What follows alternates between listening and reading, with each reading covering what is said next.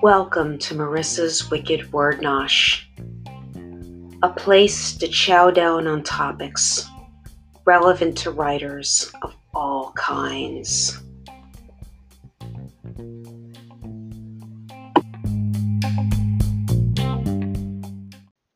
Hello, and welcome to Marissa's Wicked Word Nosh. I'm Marissa, and I can't believe this week has gone by so quickly. It always seems like I just did an episode, and then all of a sudden it's time to start thinking about a new one. And then I put one together and record it, and the cycle repeats itself. Granted, in these months of the pandemic, the days, the weeks, and even the months have kind of been blurring together for a lot of us, including me. Sometimes I wonder if, at least for those of us who are rarely leaving the house, is there even any point to separating days anymore? But there were a lot of times when time felt like it was going by too fast before the pandemic. So I'm not sure that's really to blame for it. I always heard time's slower when you're young and it speeds up as you get older. Maybe that's it. I don't know. Anyway, when time moves so quickly, it can be hard to come up with new content on a regular basis. As much as you want to come up with fresh content, I think it's easy to forget that you may have already addressed something and repeat it, only to have someone point out that you've already addressed it, which can be kind of awkward. Or if you've done exactly that enough times, you might go back and look through all of your social media posts or podcast episodes or whatnot to see if you have already addressed it before posting about it. I did that a few days ago on Twitter. A grammatical peeve of mine rear, reared its ugly head, and I was going to tweet something snarky about it. But before I did, I scrolled through a bunch of past tweets to see if I'd already tweeted about it. And sure enough, I did, back in June. Which didn't stop me from tweeting about it again, but instead of making like I'd never posted about it before, I retweeted the original post and was like, oh, nothing's changed. It's kind of dumb, and it's not something I do often. I was just having one of those days. It's the same with the topic of this week's episode. I got the idea and thought that maybe it was something I could work with. But then I started wondering if maybe I already did an episode on this topic because it felt kind of familiar and I guess I couldn't tell if it just felt that way because I had already thought about it or I'd already done an episode on it. It it's hard to believe, but I've been doing this podcast for almost a year and I've done over 40 episodes and it's getting kind of easy to lose track of everything I've talked about. So I scrolled through my previous episodes and I didn't see an entire episode devoted to this topic, which is good. I still feel like I may have mentioned something about it during a previous episode on another topic, and if I have, I do apologize. But I also think that this is something that can be difficult for a lot of writers at some point. Maybe not for every one of their works, but for certain works. And I also think it's something a lot of people take for granted, which I'm going to get to very soon. So let's talk about titling our literary works, as opposed to, say, titling your car or real estate properties. I got a lot of hits for both of those when I tried looking this topic up online. Not saying they're not important, just that if you want to learn anything about either one of them, you're probably not listening to the right podcast right now. So, as for titling your works, I'm sure it's happened to you at least once. You meet someone, they ask you what you do, and at some point you might mention you're a writer. There are probably some writers who've asked this question, but for some reason it always seems like it's something that a lot of people who don't write ask. Probably while giving you a cynical squint. Oh, yeah? Written anything I might have heard of? When you're asked that question, it's probably easier to name actual titles than offer up descriptions of your works, right? In a similar vein, maybe you haven't published anything yet, but you're working on your first novel, and you tell the person that, and the first question they ask, while once again giving you that weird little squint out of the corner of their eye, what's it called? Let's face it, it's kind of annoying. Maybe you've spent weeks or months or maybe even years on this engrossing work in progress with complex characters and intense psychological drama and all that other good stuff. And this stranger expects you to sum it up in what amounts to basically a soundbite. This is the kind of thing that makes a writer you see portrayed in the movies or TV toss a bunch of crumpled pieces of paper into a wastebasket in anger. Or hell, maybe they pick up the whole wastebasket and just throw it against the wall. And sure, you can curse the person who asked you that dreaded question as much as you want. But the fact that people insist on asking that tells us one thing titles matter. In an ideal world, maybe they wouldn't matter so much. You know how they say that you can't judge a book by its cover? It would probably work the same way with titles. But just in case anyone just crawled out from under a rock, which is kind of the way I feel almost every time a YouTube celebrity does something that makes the headlines, so I'm not knocking feeling like you just crawled out from under a rock. We live in a world that's far from ideal. People's attention spans are short, titles matter, and a bad title can deter potential readers from ever picking up a copy of your book or downloading it on Kindle. Actually, you could probably even make that a mediocre title. As an article I'm including a link to in the show notes from WikiHow titled How to Come Up with a Good Book Title says, one of those potential readers might be an editor who's thinking of publishing your book. You most certainly don't want to, your title to deter them from reading your book.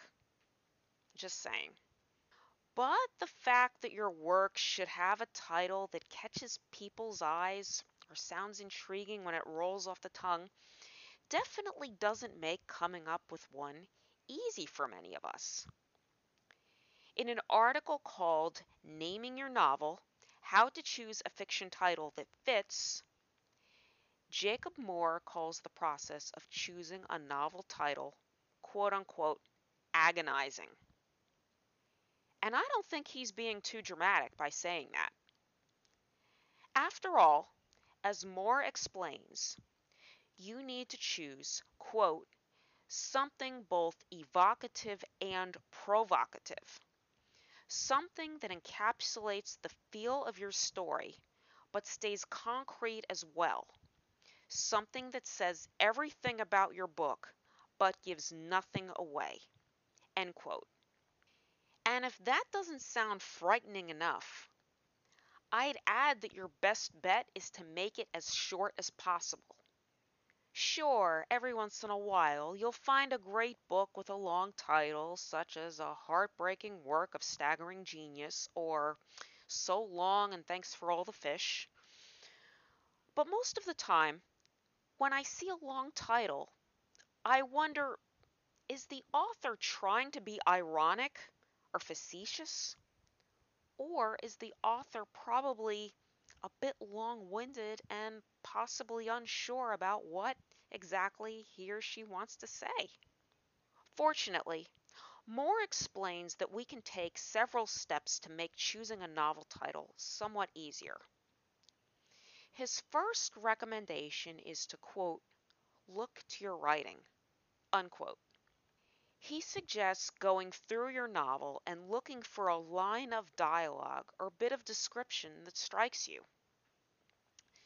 The catch here is that pulling a random phrase out of your novel probably won't work. You need to, quote, choose something you can give new meaning to or put a unique spin on, unquote. But it's possible. In fact, it's how the title of the novel that I published in 2019, Grown Into It, came about. It was inspired by a line of dialogue spoken by my protagonist's birth mother. I was reading over an exchange they were having, and it struck me that part of what she said actually was a short but sweet way of summarizing my protagonist's trajectory. Moore also suggests looking to your novel's theme in crafting its title and asking yourself whether your novel is character driven or action driven. I think both of these suggestions are great because they force you to consider what your novel is about. Two other articles I look at suggest that brainstorming is a good way to come up with a compelling title. A piece from the NY Book Editors blog titled Coming Up with the Perfect Title for Your Novel suggests that you brainstorm to come up with a compelling title. The article suggests that you do this early on, after you finish your first draft, and that you do this even if you already have an idea of what you'd like the title to be. They suggest coming up with as many potential titles as possible, starting with at least five, but you can have a lot more. And I'll admit, the idea of coming up with even five seems like it could be intimidating, although I'm only speaking for me because some authors manage to come up not only with the title for their book, but also titles of each chapter, which is amazing. That's not me. But if you're like me and the prospect of coming up with even five titles seems a little bit, you know, lofty, the article does suggest some creative ways that you can brainstorm. For example, you can use an answer to a question your readers might raise about your main character or its setting. Think of some novels whose title consists simply of the main character's name or where it takes place. I can think of several right off the top of my head all of which, incidentally, are by Sinclair Lewis, whom I'd recommend reading if you haven't read him yet, just to throw my two cents in there. So, two of his novels were named after his main characters, Babbitt and Elmer Gantry. And then another novel that he wrote was Main Street. The NY Book Editor's article also suggests using a poetic phrase as a title. It stresses that your title doesn't need to rhyme. It may help to think of it as, quote, a very short poem, a tiny sized haiku, unquote. Maybe you can even use alliteration, as Shirley Jackson did with The Haunting of Hill House, or as Maxine Hong Kingston did with The Woman Warrior, that kind of thing. And then there's the WikiHow piece I mentioned a few minutes ago, which suggests that you finish writing the damn book first before fussing over the title. Now, that doesn't mean if you do get some ideas while you're writing, you shouldn't jot them down. WikiHow suggests putting them all down, even if they seem a bit ludicrous, but not settling on one until you're all done. The article also suggests looking at book titles by other authors in the same genre as yours. Of course, this article stresses that you shouldn't try to copy another novel's title. And I'm going to further emphasize that you should never, ever do this. But it is true that sometimes looking at what other people have done can help to spark your creativity. At the very least, it gives you a very good idea of what's already been done, what's worked, and maybe even what hasn't worked. Maybe you never thought of just how many options you had until you saw another author chose, say, a code or a phrase in another language for a book title. Which, by the way, is something else WikiHow recommends that you try. The WikiHow article suggests a number of other unique ways to brainstorm book titles. And I highly recommend you check it out using the link I'm including in the show notes. But I want to stress two other points this piece makes, as I think they're very important. One is to try brainstorming right before you go to sleep. This is because this is one of the most creative times of day for a lot of us. And doing this can inspire us to have dreams that may further spark our creativity. Don't use I'm too tired as an excuse. You can come up with some pretty weird shit as you're nodding off. So learn to make it work for you.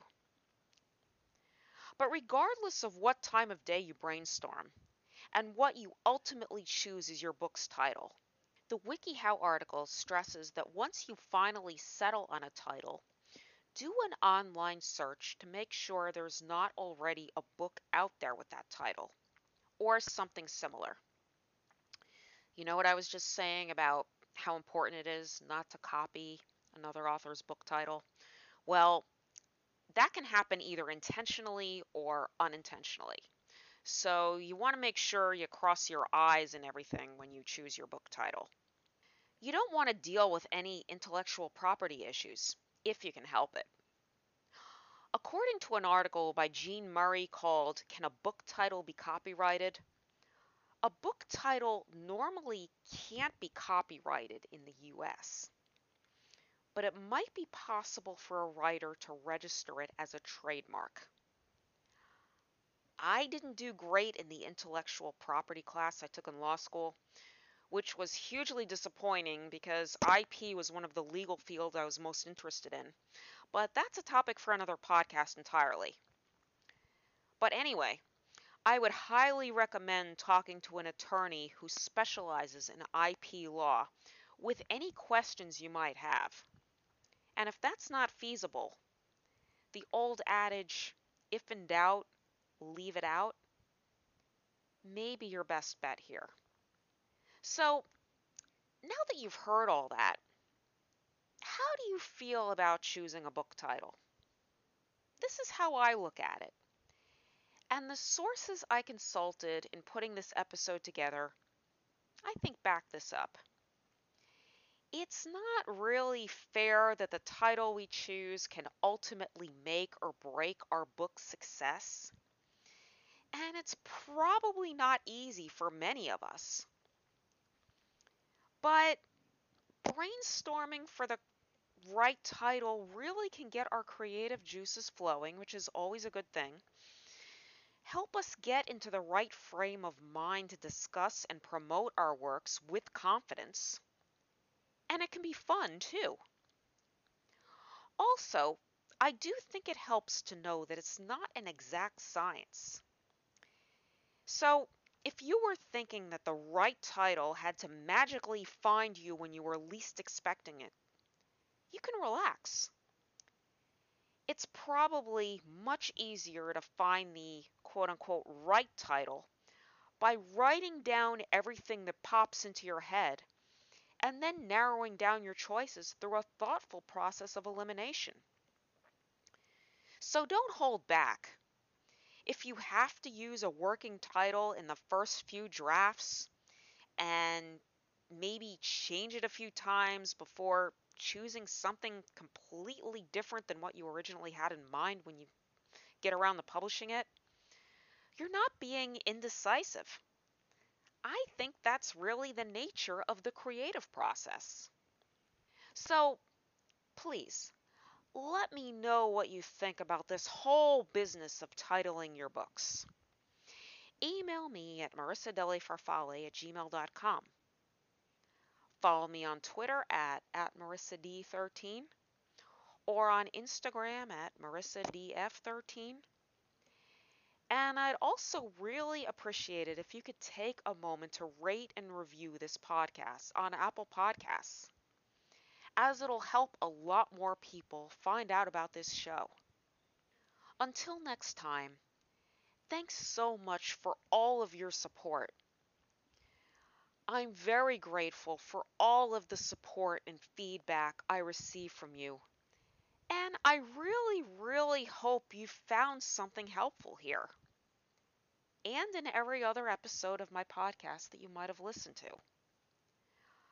I really want to serve as a resource for you.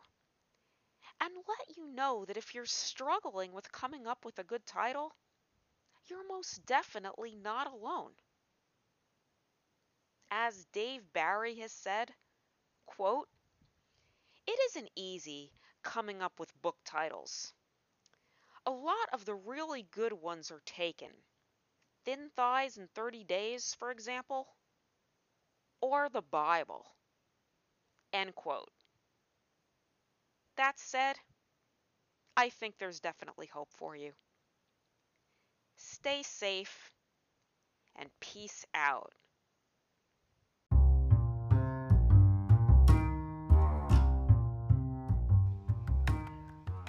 This podcast has been brought to you by Anchor, which is the easiest way to make a podcast. Go to anchor.fm for more info.